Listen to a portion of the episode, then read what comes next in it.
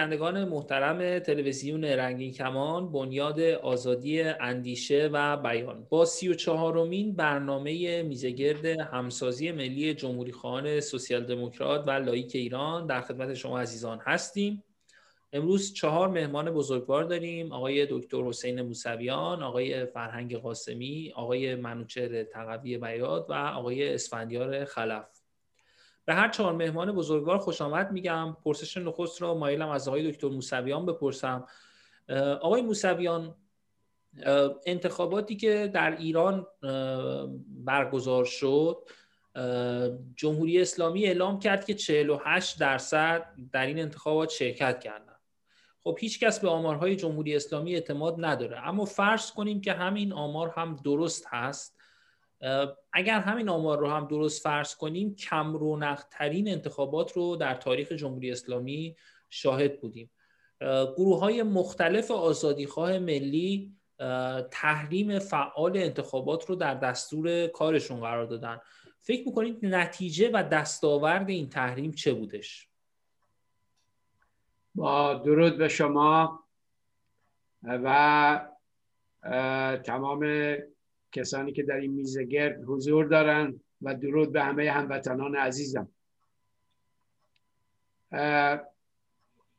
به باور من این انتخابات 28 خرداد 1400 یک نقطه عطفی هست در تاریخ معاصر ایران و در این سالهای بعد از انقلاب بهمن هفت. مردم تصمیم گرفتن که رأی ندن و در انتخابات شرکت نکنن. و همین کار کردن. و شرکت نکردن. این آمارهایی که دولت ارائه می‌کنه موثق نیست. و معلوم نیست چه ذریبی برای تعداد آرا در نظر گرفتن. برای ما که به چشم انتخابات های گذشته رو دیدیم و حوزه های رأیگیری رو به یاد داریم وقتی که مقایسه انجام میدیم می‌بینیم که واقعا تمام حوزه های رأیگیری خلوت بود و یک رفت آمد خیلی ناچیز و کم از طرف یه عده افراد صورت می‌گیره خب بالاخره یک حکومتی حالا در هر شرایطی یه تعدادی افراد وابسته به خودشو داره. یه تعداد افرادی که حقوق بگیر حکومت هستن جز وابستگان هستن. و خب اونها موظفن که خودشون و خانوادهشون رو ببرن تو حوزه های اخزارا و رأی بدن. ولی اکثریت مردم تو انتخابات شرکت نکردن و به صندوق های انتخاباتی پشت کردن. شما البته اگر همین آمارهایی رو هم که خود دولت مطرح می‌کنه فرض کنید که درسته بازم به موجب همین آمارهای دولتی هم مردم شرکت نکردن. آمار میگه که 48 درصد شرکت کردن. بعد از اون طرف خودش اعلام می‌کنه که 13 و نیم 14 درصد رأی باطله دادن. رأی نامربوط نوشتن. حالا اسم هنر پیشه. ها اسم هر کی یا ورق سفید به هر صورت. خب این 13 14 درصد کاملا واضحه که کسانی هستن که خواستن فقط مهر تو شناسنامهشون بخوره. رفتن پای صندوق برای اینکه یه تصوراتی داشتن که فرض بفهمین کارمند دولتن اگر مهر نخوره فردا مورد معاخذه قرار می‌گیرن. یا می‌خوان مسافرت به خارج بکنن پاسپورتشون دچار اشکال میشه. یا از همین قبیل فکرا. و بنابراین اون 13 14 درصدی که کم بکنیم میشه 33 درصد واجدین شرایط. با این ارقام خود دولت. در حالی که واقعیت غیر از این است و ارقام خیلی پایینتر از این هست. خب غیر از حالا این مسائل ما وقتی تعداد رعیای باطله و رعیای کاندیداها رو جمع زدیم و از تعداد شرکت کنندگان در انتخابات تفریق کردید این 400 500 هزار تا رأی؟ اصلا اینجا نیست. خب تعداد آرا باید مجموع آرای چهار کاندیدا باشه. به اضافه آرای باطله. اون 400 500 هزار رأی کجاست؟ معلوم میشه که آقایون در تهیه این اعداد هم عجله داشتن و با اشتباه یه اعدادی رو اعلام کردن. به هر حال ملت ایران افراد شایسته فراوانی داره. هزاران متخصص و تحصیل کرده و کاردان و پاکدست در ایران وجود دارن که همه اینا به خاطر اینی که صلاحیتشون از طرف اون شورای نگهبان انتصابی تایید نمی شده خودشون نرفتن ثبت نام بکنن وارد این پروسه به اصطلاح فریبکارانه نشدن. و خب این کسانی رو که معرفی کردن واقعا کسانی نبودن که صلاحیت اداره این کشور این ملت فرهیخته رو داشته باشه. به هر حال انتخابات به این صورت انجام شد. با تمهیدات با مهندسی کردن با پیش های به اصطلاح اولیه که کردن. حتی تو این انتخابات اومدن خودی های خودشون رو هم به اصطلاح تایید نکردن که تو انتخابات ورود کنن. به خاطر اینی که روی شخص خاصی نظر داشتن و اگر اونا رو تایید صلاحیت می‌کردن ممکن بود که اونا رأی بیشتری داشته باشن. و بنابراین همه رو جهت دادن و برنامه ریزی کردن تا این انتخابات به این صورت انجام شد. انتخاباتی انتخاباتی در بین انتخابات هایی که در جمهوری اسلامی شده از همه کم رنگتر بیرمقتر و زیر سالتر از همه. متشکرم از شما جناب آقای موسویان. آقای تقوی بیات این بعد از این دوره از انتخابات در جمهوری اسلامی یک اتفاق خیلی خوبی که افتاد. ایرونیا در سراسر جهان در جلوی سفارتخونه های رژیم می‌رفتن و کسانی که می‌رفتن وارد سفارت می‌شدن و رأی می‌دادن رو ازشون فیلم و عکس می‌گرفتن و با یک هشتکی در شبکه های اجتماعی به اسم هشتک ایجاد شرمساری اونها رو عکسشون رو و فیلمشون رو منتشر می‌کردن. چرا این اتفاق اتفاق خیلی خوبیه. چرا فکر می‌کنید کسی که به جمهوری اسلامی رأی میده بایستی شرمسار باشه و هزینهش رو پرداخت باشه؟ تحلیلش پرداخت کنه. تحلیل شما چی هستش از این شرایط؟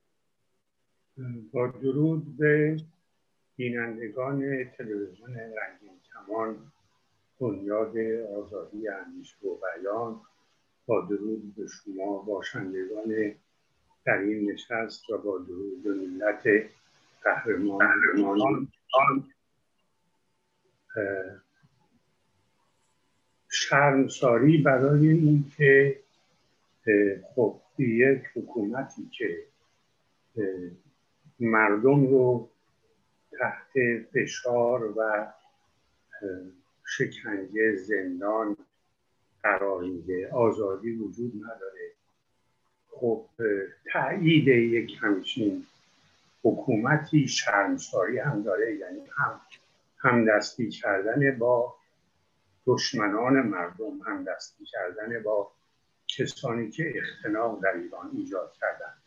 من اصلا همینطور که قبلا هم بارها گفتم با واژه انتخابات مخالفم. چون اون انتخابات معنا داره. شما به چیزی میگید انتخابات که یه استانداردی داره یه عرفی داره در جهان. موقعی که کاندیدا شدن انتخاب کردن رأی دادن آزاد نیست. موقعی که احزاب وجود ندارند موقعی که ابراز نظر و اندیشه و بیان آزاد نیست انتخاباتی وجود نداره انتخابی وجود نداره. این بازی این خیلی شب بازی این مسخره بازی اسمش انتخابات نیست. در, در شکل خیلی بالا و مثلا مساعد می‌تونیم بگیم انتصاباته. و اون که اتفاق افتاد همطور که آقای دکتر موسویان گفتند افتضاعاته اصلا انتخابات هم نیست. متاسفانه لفظه عربی پشت هم که میان اینطوری میشن. انتخابات به افتضاعات تبدیل میشه. کاریش هم نمیشه کرد. و حال من فکر کنم شرمندگی داره همدستی کردن با دوست شرمندگی داره همدستی کردن با قاتل با جنایتکار شرمندگی داره با دشمن مردم همراهی کردن و رأی دادن به چنین آدمهایی قاعدتا شرمندگی داره و اونها باید شرمگین باشن از کاری کردن درست مثل کسی که با دزدی شریکه یا با خیلی ممنونم آقای تقوی بیات. کاملا درست میگید. من با شما موافقم که این اتفاق انتصابات بود. مثل جمهوری اسلامی که هیچ رنگی از جمهوریت در این نظام باقی نمانده ولی خب در اسمش هست جمهوری اسلامی با این اسم شناخته میشه. ولو اینکه جمهوریت در این نظام دیگر کاملا رنگ باخته. پرسش بعدی من از آقای قاسمی هستش. آقای قاسمی شما فکر می‌کنید که دستاورد مردم چی بود بر این این همبستگی که داشتن برای نرفتن و تحریم فعال انتخابات؟ و فکر می‌کنید که الان بایستی چی کار کرد بعد از این تحریم فعال انتخابات؟ دستاورد مردم یک حس همبستگی و حس این که اگر مردم بخوان و تصمیم بگیرند می‌تونن کارهای پر اهمیتی رو انجام بدن. همونطوری که آقای دکتر موسویان گفتند ارقامی رو که اینها مطرح کردند و اعلان کردند به طور عمومی من نگاه کردم. در بعضی از مناطق مثلا سیستان و بلوچستان بالاترین و تقریبا داره. حدود هفتاد و چهار درصد مثل این که شرکت کردن. یه چیزی اینطوری. من وقتی نگاه می‌کردم اولا یه جاهایی رو در اون تابلویی که داشتن نزده بودن در ابتدا. مثل مثلا تهران یا کرمانشاه سقز جاهای اینطوری رو نزده بودن که بعدا اضافه کردن. ولی وقتی آدم نگاه می‌کنه می‌بینه که در سیستان بلوچستان هفتاد و چهار درصد از مردم واجد شرایط شرکت کردند. از خودش سوال می‌کنه خب آیا واقعیت داره در اونجایی که انقدر فقر و نارضایتی و از طرف دیگر شهرها نزدیک همدیگه نیست آیا واقعا میشه 74 درصد شرکت بکنند؟ آیا از ساعت دوازده شب تا دو صبح اتفاقاتی نیفتاده. این ها اطلاعاتی هستند که ما ازشون خبر نداریم. اما از طرف دیگر من به هوشیاری و هوشمندی هم مردم و هم محققین و جامعه شناسان و آمارگران ایرانی اعتقاد دارم و فکر می‌کنم که این ارقام درست یه روزی پیدا خواهند شد و دقیقا خواهیم دانست که چند درصد شرکت کردند. بنابراین اگر بخوام به سوال شما پاسخ بدم اینه که حاصل این انتخابات جرأتیه حالا انتخابات داخل گیومه یا انتصابات یا افتضاحات یا انتخابات استصوابی جرأتیه که مردم پیدا کردند و به خصوص کسانی که وضعیت اقتصادی خوبی ندارند پیدا کردند که بتونن اعتراض بکنن. یعنی اگر بشه به یه شکلی یک پل زد به اعتصاباتی که همکنون در شرکت نفت پتروشیمی گاز در جنوب در تهران در شیراز به وجود آمده میشه گفت که این یک ارتباطی با این حل یعنی با حاصل این انتصابات داشته. امروز من خبردار شدم یک چیزیه که تا به حال تا به حال وجود نداشته. تا به حال امکان چنین چیزی اتفاق نیفتاده در دوران بعد از انقلاب تا به حال. و اون مسئله در خارکه. ببینید یه موقع کارگران لوله کشی یا کارمندا و برحال کارگرانی که تولید مستقیم نمی کنند دست به اعتصاب می‌زنن. خب این اثراتش خب کمتره. اگرچه در تهران 700 نفر رو امروز خبر داریم که امروز صبح خبر دادن که بیکار کردن از کار. اما اون چیزی که مهمه من یه خبر یک ساعت پیش به هم رسید که در خارک سه تا کشتی نفتی رو از پر کردن نفت جلوشو گرفتن. این اینه که خیلی مهمه.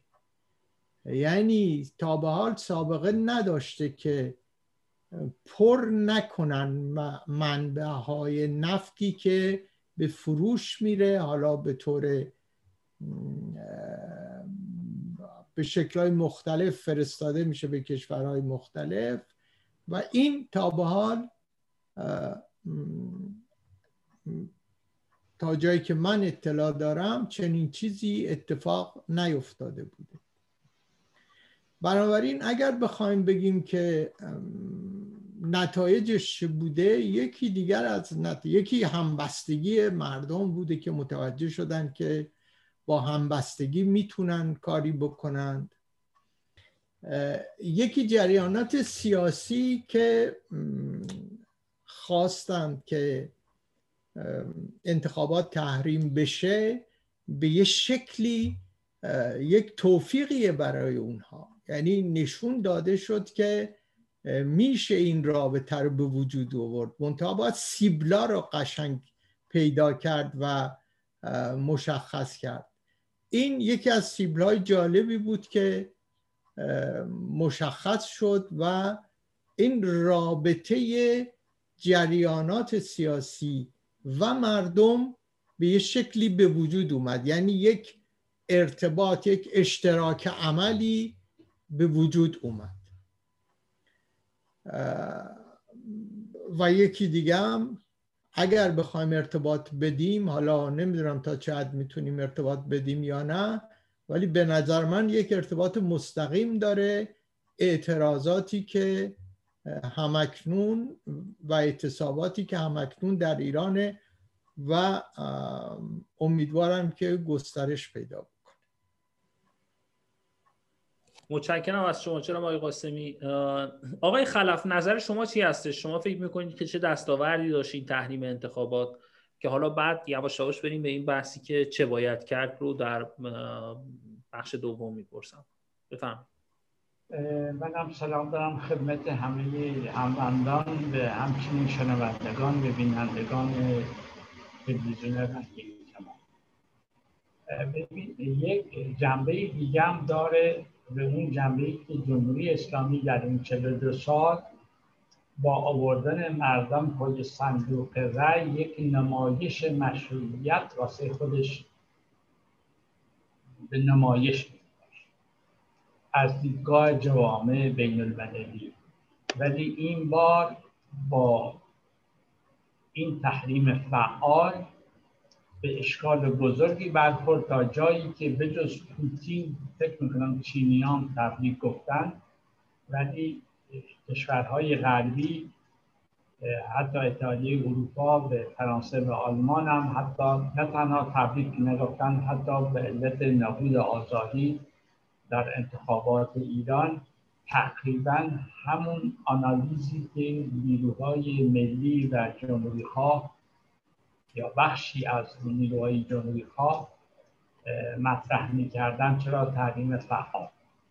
این ضربه است به مشروعیت جمهوری اسلامی. به قبل از این هم اون کاندیدای آقای رئیسی که حتی اینا توی صحبت های برجام و حتی همین امروز مطرح می‌کنن که از تحریم از اون لیست سیاه سازمان های بین المللی آقای رئیسی بیارن بیرون و به جواب نه برخورد کردن. یعنی این جنبه حقوقیش به عنوان رئیس جمهور بگم یا گماشته جمهوری اسلامی اگر بخواد مسافرت خارجی داشته باشه به اشغال برد این واسه اپوزیسیون ملی و جمهوری خواه که خواهان گذار مسلمت آمیزه یک گام مثبت است. ولی اون نیروهایی که مطرح کردن تحریم فعال. گذار مسالمت آمیز تحریم فعال به اون برنامه سگام جبهه ملی. اینجا سوال برمیگرده که اون نیروها چه جوابی الان امروز برایمون صحبتی که آقای قاسمی می‌کنه ترکیبی بین خواست مدنی اجتماعی جنبش های داخل ایران و راحل سیاسی. همه می‌دونیم مشکل معضل ایران یک راحل سیاسیه. گذار از جمهوری اسلامی به رسیدن در این 120 سال یا 115 سال اون اهدافی که اون نیروهای ملی به نسبت ملی و جبهه ملی خواهانش یا جمهوری خواهان. این امروز مسئولیت میاره واسه نیروهای ملی و جمهوری خواهان خانه گذار از کلیت جمهوری اسلامی هستن چگونه باید اون برنامه اون جواب راحل سیاسی است. راحل نشستن این برابر شعار رادیکال دادن برانداز و معزی حرفا نیست. راحل سیاسی است به رسیدن به اون راحل سیاسی مهمه شرایط هیچ وقت به اندازه امروز واسه اپوزیسیون که خواهان گذار از کلیت جمهوری اسلامی به رسیدن به دموکراسی بوده و است تا این حد معیان نبوده. چه از نظر داخل ایران صحبت های که موسوی هم با قاسمی می‌کنن به چه از نظر شرایط جهانی. همه داره کنار هم میشینه. ما که خواهان تشکیل یا ساختار یک آلترناتیو هستیم که قابل اجرا باشه کارشناسی شده باشه مسالمت آمیز باشه و به دموکراسی منتهی بشه. اینجاست که امروز سوال باید دنبال راحل بگردیم چگونه از نظر فکری داخل و خارج بخصوص نیروهایی مثل ما که نگاش متر تغییر تحول مردمان به جامعه مدنی رنگین کمال ایران می‌دونه. برعکس اون کسانی که روی دخالت خارجی و جنگ و این مسائل همیشه تاکید می‌کنن ما با اون غیر خشونت آمیز به موتور تحریم تبلیغات مردم ایرانی می‌بینیم. اینه که اون تحریم فعال اینجا معنی مفهوم پیدا می‌کند یعنی کسانی که دارای یک برنامه یک نگرشی پرسپکتیوی دارن واسه آینده ایران بر حسب این 115 سال که همیشه ایران از نادر کشورهایی بوده تلاش کرده خیز برداشته به دموکراسی و پارلمانتاریسم و جامعه عرفی و توسعه اقتصادی بره. ولی متاسفانه سر به زنگه ها به علتهای مختلف داخلی استبداد داخلی نیروهای سنتی مذهبی رعیتی امتی در مقابل نیروهای ملی و مدرن قرار گرفتن با کمک بگم استعمار خارجی. این تجربه را داریم. حالا چگونه این بار با داشتن این تجربه می‌تونیم فرقش با یک دیکتاتور نظامی هم همینجاست دیکتاتور نظامی دارای این بینش مذهبی ایدئولوژیک نیست. سرکوب می‌کنه ولی عقب نشینی هم می‌کنه اونجا که می‌بینه مردم میان تو خیابون. ولی نیروهای مذهبی یک نوع بیهویتی هم میاره با خودش. اینکه امروز جامعه ایران چگونه بهش اعتماد داد هویت به قبل از گذار و بعد از گذار با هم ترکیب شده. شما نمی‌تونید حرف از گذار بزنید. بدون داشتن حداقل یک برنامه تدوین شده کارشناسی شده بتونید در پنجره روزانه را باز کنید که می‌خواهید بعد از این به کجا؟ جامعه که سال 57 می‌خواست به دموکراسی برسه به نتیجه شد این. این به نظر من خیلی مهمه واسه نیروهای ملی به جمهوری خواهان ملی که می‌خوان به دموکراسی اونم نوع ارزش های از انقلاب مشروطیت تا به امروز این سوال امروز درست جمهوری اسلامی اشکالات خاص خودش داره. ما هم موظفیم جواب خودمون در حد توانمون پیدا نه خیلی متشکرم آقای خلف. آقای دکتر موسویان میشه گفتش که روز جمعه 28 خرداد یک شاهد یک نافرمانی مدنی و فعال بدون خشونت در جهت مشروعیت زدایی از جمهوری اسلامی بودیم. یک جور اتحادی بین مردم صورت گرفت که نرفتن پای صندوق های رأی. بعضی ها معتقدن که برای گذار, گذار مسالمت آمیز ما نیاز به رهبر داریم. آیا شما فکر می‌کنید که برای گذر مسالمت آمیز برای گذر از جمهوری اسلامی و رسیدن به یک دموکراسی و آزادی و سکولاریسم ما لزوما بایستی رهبر داشته باشیم. چه چیزی اگر که رهبر نیازی نیست چه چیزی بایستی جایگزین رهبر بشه؟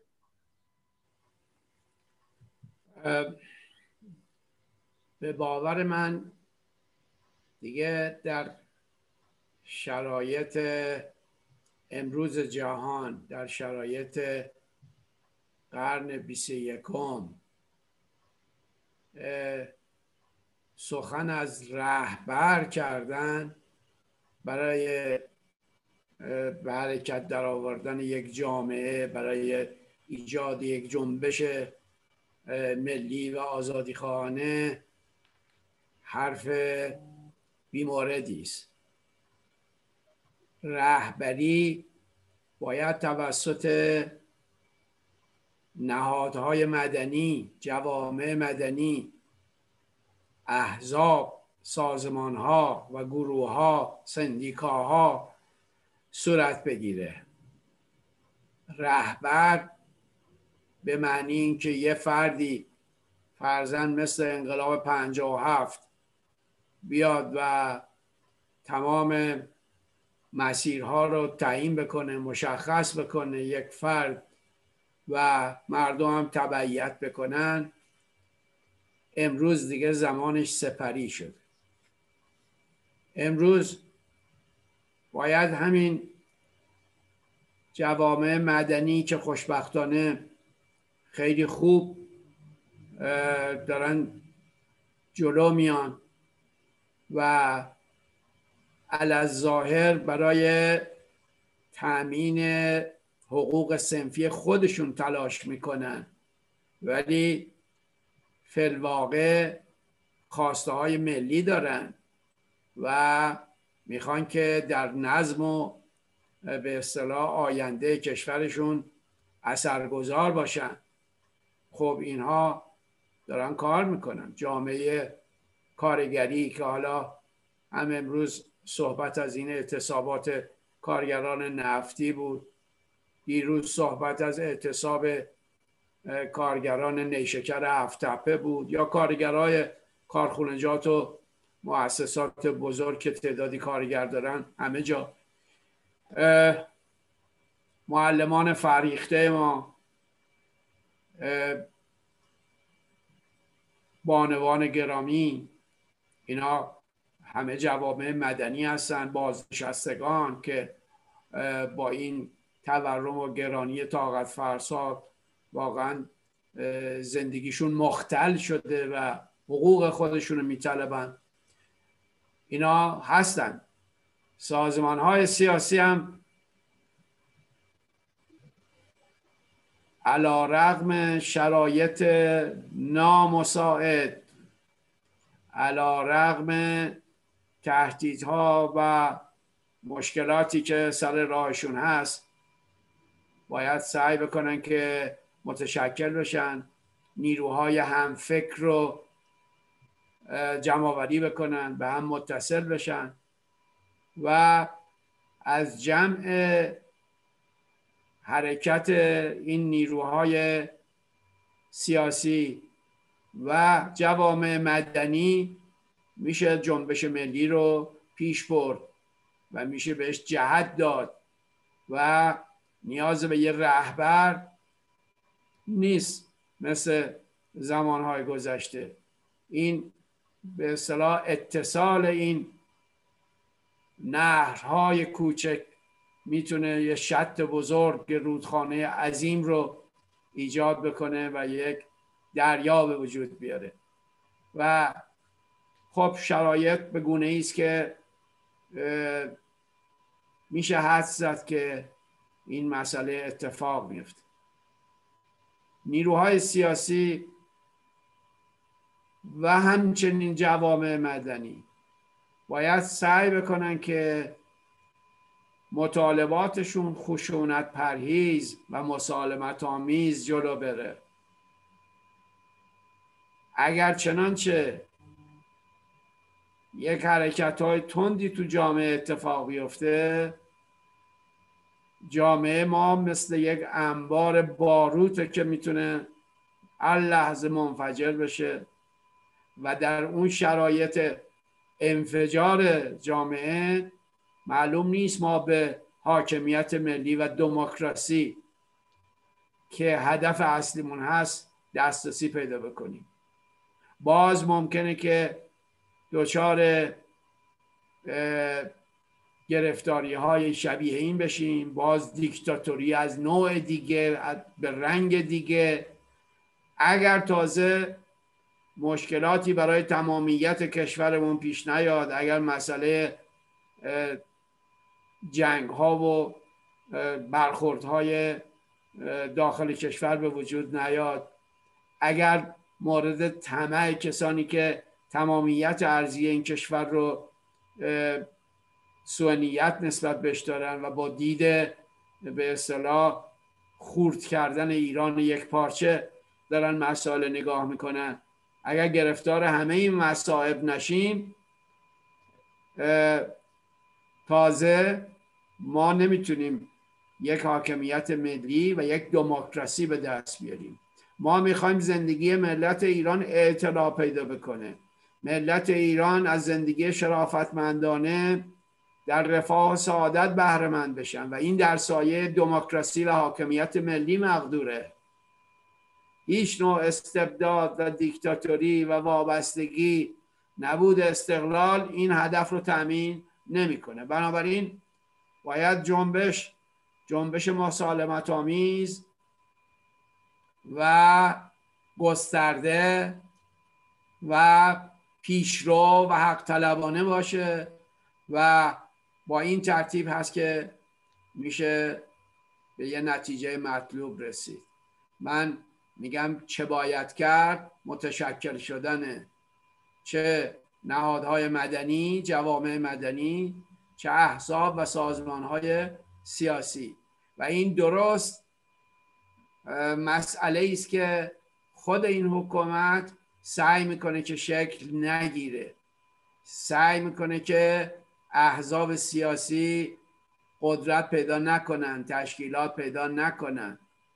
با انشعاب و انشقاق و فاصله ایجاد کردن و عرض به حضور شما یه حرکت های ویژه‌ای که انجام میشه که همش با اصول تشکیلات و تشکیلاتی شدن منافات داره.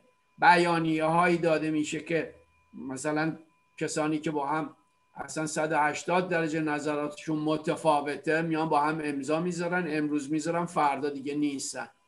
این کاری از پیش نمی‌بره. این صدمه می‌زنه به جنبش. من اعتقاد دارم که باید تشکل ها پیدا بشن و این تشکل ها دست به دست هم بدن و جامعه رو به پیش ببرن. این تجربه تاریخی رو ما داریم. ما در زمان انقلاب مشروطیت صد تا انجمن داشتیم.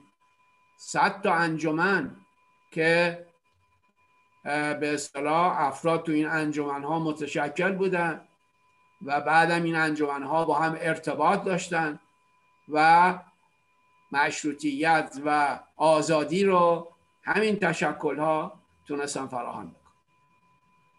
خیلی متشکرم از شما جناب آقای موسویان. آقای تقوی بیات به حال مردم با تحریم فعال انتخابات یک گام مهمی رو برداشتن و یک جور همبستگی رو نشون دادن.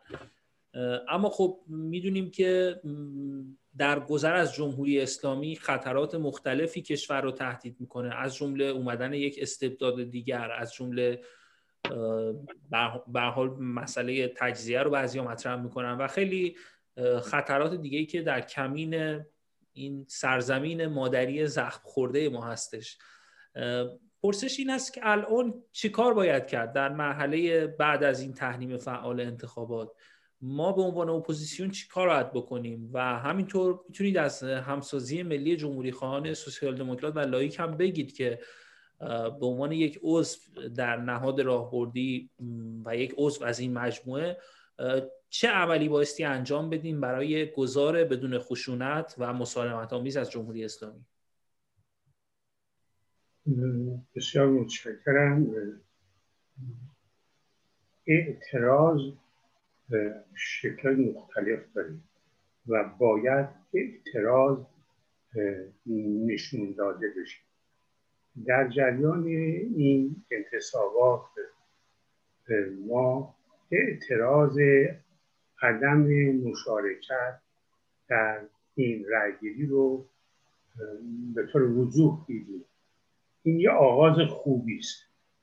اعتراض همیشه نبایستی با خونریزی یا با خشونت باشه. اعتراض می‌تونه مسالمت آمیز خردگرایانه و حساب شده باشه. این همون چیزیست که ما بهش نیاز داریم. اینکه مردم در این انتخابات شرکت نکردن و نشون دادن که می‌تونن نکنن این یه درسی است برای اعتراضهای آینده با همین استراتژی با همین روش. یعنی مردم قرار بذارن شنبه های صبح صبح شنبه نه خونه بیرون. بمونن تو خونه. یه روز از هفته رو نصف روز سه شنبه چهارشنبه نمی‌دونم. اون روز که مناسب می‌دونن قرار بذارن از خونه نرن بیرون. خیابونا رو خلوت کنن. اعتصاب موقتی بکنن. غیر از این اعتصاباتی که الان به خاطر مزد و مزد و ساعت کار و فشارهای مدیریتی هست غیر از اینها اگر مردم عادت کنند به این کاری که در انتخابات یعنی در این انتخابات باز من این لفظ رو به کار بردم شدیدن باش مخالفم. در این انتصابات در این رأیگیری دروغی که اتفاق افتاد این کار رو کردن مشارکت نکردن بیرون نرفت. حالا اگر این تمرین بیرون نرفتن هیچ خرجی نداره. یه کارمندی یه کسی که کار می‌کنه یه نصف روز نره سر کار. برداشت که میره می‌پرسن تو چه تو میگه؟ بچم مریض من سرما خورده بودم. من سرم در می‌کرد. من پام در می‌کرد. خوردم زمین. یه, یه،, یه دلیلی بیاره که منطقی باشه که من نرفت نیومدم برای اینکه گرفتاری اگر عادت کنن این نرفتن رو به صورت تظاهرات به صورت اعتراض نشون بدن. یعنی دوربین هایی که امروز در جهان هست و نشون میده حرکت های مردم. تهرانی به اون شلوغی اگر قرار بشه یه روز صبح خلوت بشه این معنیش روشن. و این کار اگر ادامه پیدا کنه حکومت رو فلج حکومت نمی‌تونه ادامه بده. و اینا نمی‌تونن میلیون ها آدم ها هر روز کتک بزنن. این عملی نیست. موقع که میلیون ها آدم اعتراض ساکت اعتراض صلح آمیز مسالمت آمیز می‌کنن هیچ کاری باشون نمیشه و این کاری است که تجربه رو تاریخ داره و میشه انجام داد. و این رأیگیری اخیر این رو به خوبی نشون داد و من فکر می‌کنم که خردگرایانه راه حل پیدا کردن برای سقوط حکومت کار درستیه و میبایستی ما متمرکز بشیم روی اینکه چطور با عمل منفعل با عمل درست سیاسی این کار انجام بدیم. و همونطور که گفتن دوستان ما این وجود گروه ها انجمن های سنفی اجتماعی می‌تونه با گروه های سیاسی پیوند بخوره و این کار رو بهتر انجام بده. این انجمن های سنفی و غیر سیاسی طوری که نه مردم وحشت می‌کنن بهش بپیوندن و نه حکومت می‌تونه باش کاری موقعی که ریختگرا نمی‌دونم راننده ها دور هم جمع بشن برای های سنفیشون حکومت نمی‌تونه کاری باشون بکنه. و این جمع شدن همونطور که آقای موسویان هم گفتن در زمان مشروطیت ما انجمن های فراوانی داشتیم. این انجمن ها راه حل نجات دموکراسی ایران. و این راه رو باید رفت و از طریق خردگرایانه و اندیشیدن به راه های مثبت و مؤثر. متشکرم از شما آقای تقیی بیات آقای قاسمی چه باید کرد؟ شما به عنوان یک فعال حقوق بشر و همچنین سخنگوی همسازی ملی جمهوری خانه سوسیال دموکرات و لایک فکر می‌کنید که افراد چه به صورت مستقل و چه به صورت سازمانی اکنون بعد از این تحریم فعال انتخابات چیکار بایستی انجام بدن؟ به نظر من باید دست به حرکت هایی زد که جامع و مانع باشه.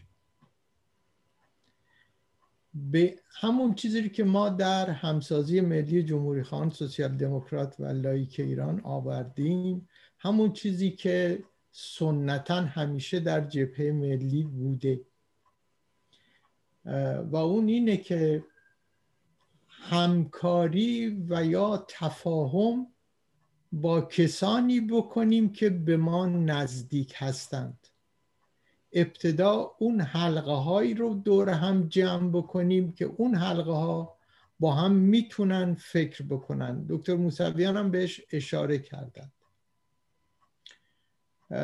و خودداری بکنیم از اینکه با هر کسی وارد همکاری یا بریم مثلا نامه امضا بکنیم اعلامیه امضا بکنیم اینا. چون اینها اولا زحمت زیادی داره تا اینکه بشه امضا بگیریم یا همکاری بکنیم. ثانیا فردا معلوم نیست که کجا میرن آقای قاسمی میشه تجربه خودتون رو توی این دهه ها مبارزه سیاسی بگید که چرا میگید نه نمیشه؟ یعنی آیا تجربه کردید که مثلا با گروه های دیگه همکاری بکنید؟ بعد این تجربه رو برای بینندگان اگر بگید ممنون میشم. خب همه ما تجربه کردیم. همه ما که به خصوص در خارج از کشور بودیم تجربه کردیم. در ایران هم دوستان این تجربه, تجربه رو کردند. و کسان دیگری مثلا من مثال بزنم دکتر بختیار وقتی اومد به پاریس می‌خواست همه رو با هم جمع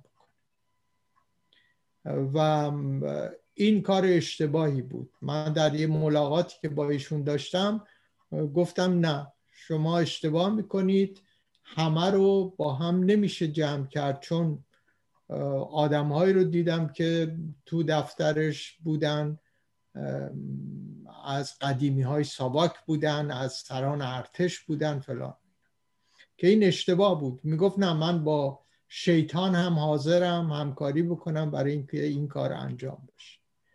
کار غلطی بود البته. من اومدم بیرون و گفتم که اشتباه است. این قضیه کسان دیگر هم این کارو کردن که اومدن به فرنگ مثل آقای مدنی که می‌خواست با آقای امینی همکاری بکنه آقای نزی می‌خواست با کسای دیگه بکنه باز با آقای امینی این کار می‌خواست بکنه با اثر شریعت مداری می‌خواست این کار بکنه. و دیگه چیزایی از با هم نمیشه انجام داد. بنابراین نباید انجام داد. چون نیرو به هدر میره و آخرش هم شکست می‌خوره.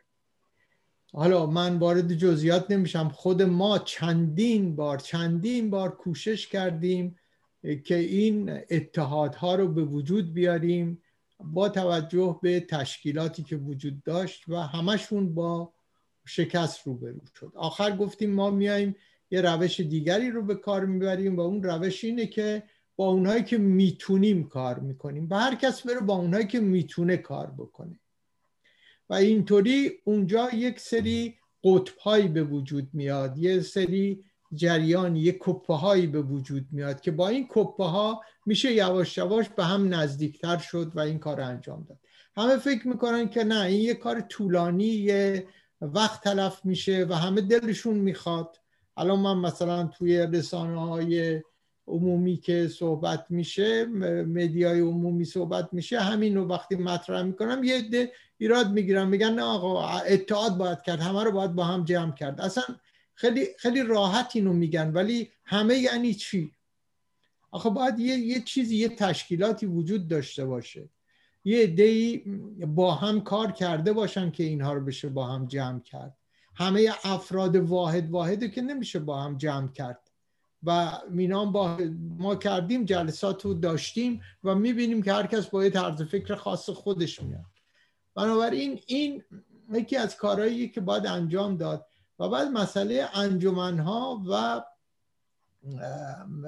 به خصوص حرکت های شهروندی که در ایران هست خیلی مهمه. بنابر روایتی حالا شاید دوستان بهتر بدونن رقمش رو بگن ولی من شنیدم که تا حدود 20 هزار تا در ایران انجمنهایی هستن که کارهای مختلف انجام میدن. الان صحبت از رهبری شد. حالا رهبر یه چیزه به نظر من باید جدا کردین و ولی رهبری یه چیزی که یه جنبش احتیاج داره. و این رهبری از همین انجمنها به وجود میاد. یعنی در حرکت در طی زمان آدمهایی پیدا میشن که مورد اعتماد مردم هستند. یعنی رهبری یعنی چی؟ یعنی آدمهایی که من و شما بهش اعتماد می‌کنیم بهش میگیم ما به شما یک ماندا یک معمولیتی میدیم برای اینکه برید این کار رو انجام بدید. مثلا فردا اگر یک حرکتی در ایران به وجود بیاد ما قبل از هر چیز چی احتیاج داریم؟ احتیاج داریم اون دوران گذار رو یه دی رهبری بکنن. یک یک هیئت رهبری به وجود بیاد. این هیئت رهبری از همینا به وجود میاد. از کسایی مثل دکتر موسویان و کسان دیگر که در ایران هستن دارن این کارو می‌کنن. و این میشه گوورنانس.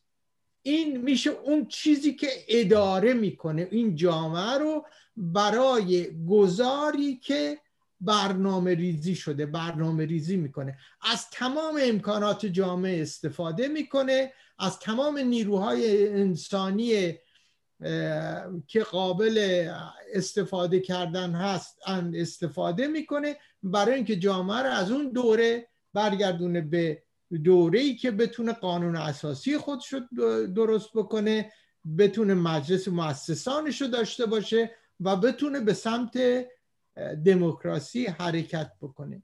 بنابراین همه اینها به همدیگه به همدیگه وابسته است. می‌دونید ما الان اگر به فکر این نباشیم که اون افراد مورد اعتماد شناسایی نکنیم فردا گیر می‌کنیم.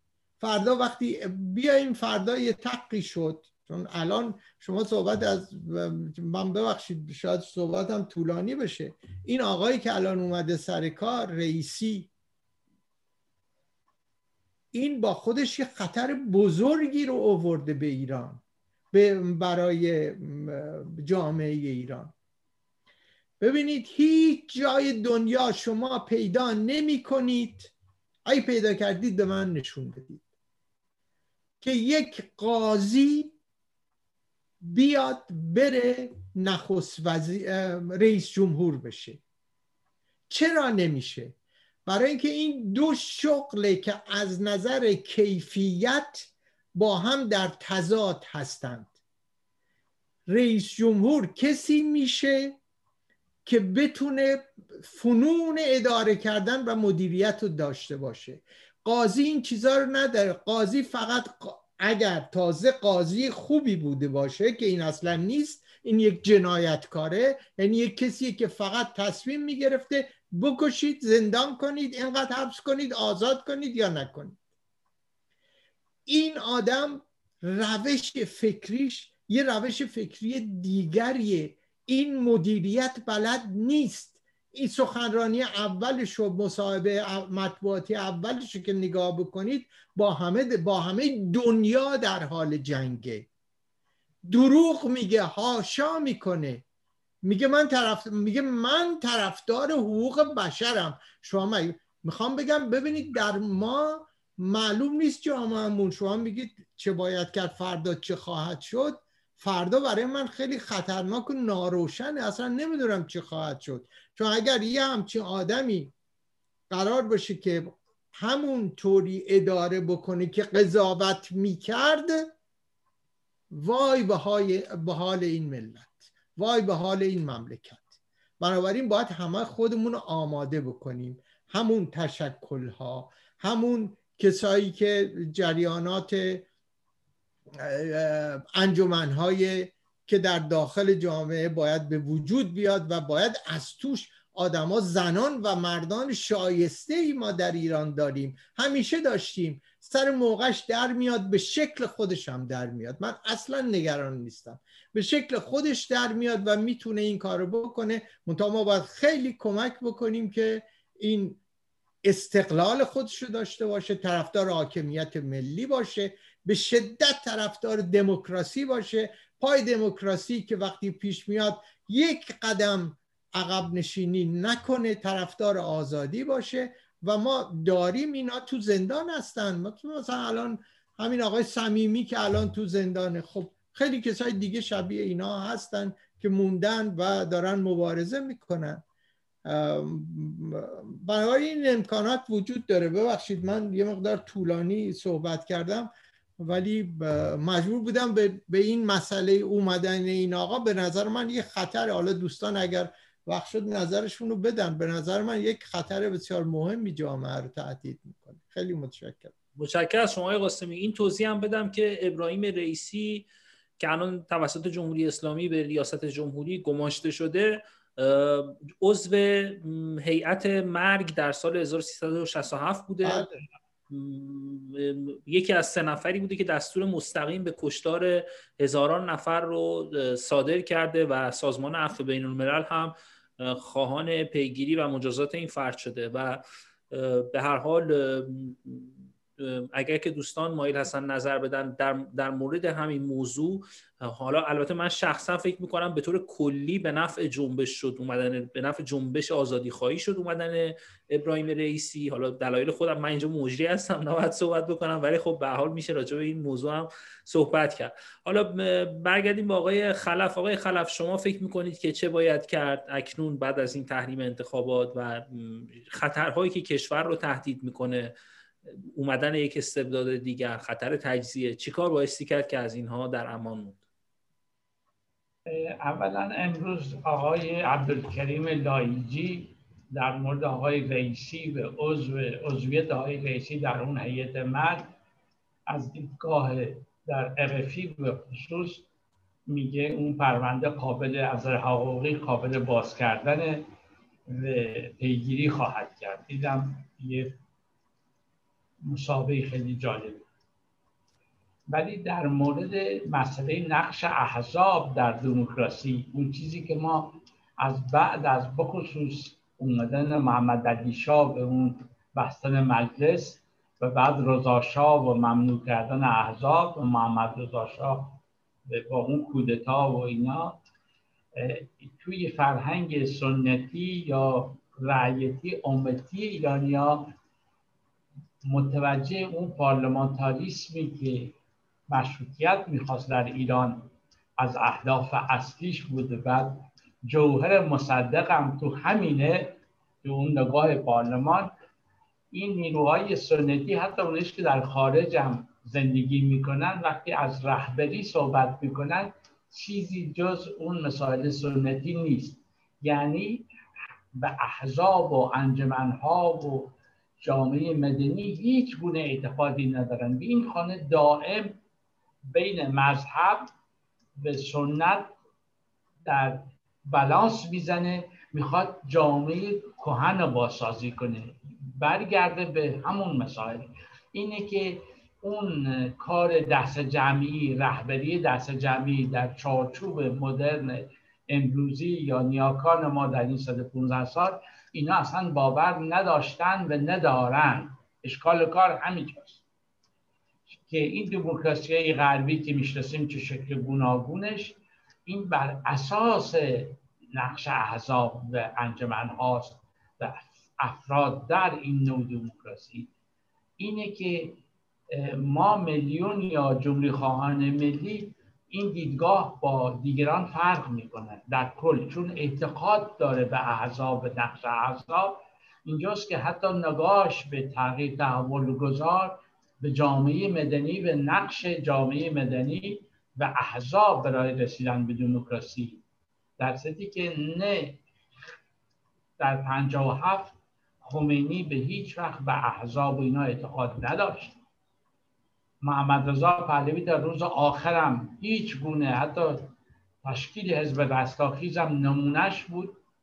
اینه که امروز کسانی که به این نوع افکار هنوز آلوده هستند یا اعتقاد دارن مسئله از دیدگاه سنتی مطرح می‌کنه. این جامعه ایران در صورتی که در این چل سال یا حتی بیشترم بعد از کودتای سی جامعه ایران خیز برداشته از دیکتاتوری فردی و مذهبی گذار کنه. یک جامعه در حال گذار داره انجام می‌گیره. همین حرکت های مدنی تعلیم فعال. دیدیم که جامعه خیلی آمادگی داره. ولی کسانی که دارای اون افکار سنتی هستن راه هایی هم که میدن در خارج با امکاناتی که وجود داره این راه های منسوخ یا سنتی گذشته داره تکرار می‌کنه. اصلا از جنبش فاصله گرفته دوستان. این ولی نیروهای ملی می‌تونن. امروز بنظرم با امکانات مجازی رسانه‌ای ساتلیتی یه امکاناتی وجود داره که در سال 50 و 57 یا قبلا وجود نداشته. ولی امروز وجود داره. امروز ما می‌تونیم تبادل نظر کنیم داخل خارج. در واقع مرزهایی که وجود داشته امروز اون مرزها وجود نداره. این بستگی به تجربه به تعامل ما داره که چگونه این سازماندهی کنیم. ما که طرفدار حزب لنینی نیستیم ولی باید تشکیلات ساختاری بدیم داخل خارج. با محدودیت هایی که دوستان در داخل دارن من با آقای موسویان موافقم. ولی باز یک امکاناتی وجود داره که امروز نیروهایی که ساختار دارن و همساز هستن کنار همدیگه یه امکاناتی دارن که با استفاده از این امکانات می‌تونن بین جنبش مدنی و احزاب سیاسی اون ترکیب رو به وجود بیارن. بنده تمام خیلی متشکرم از شما جناب آقای خلف و خیلی ممنون از هر چهار مهمان بزرگوار که در این برنامه شرکت کردید. وقت برنامه به پایان می‌رسه و با سپاس از شما بینندگان محترم تلویزیون رنگین کمان که به این برنامه همسازی ملی جمهوری خانه سوسیال دموکرات و لایک ایران توجه کردید. تا یک برنامه دیگر جاوید ایران زمین زنده باد آزادی.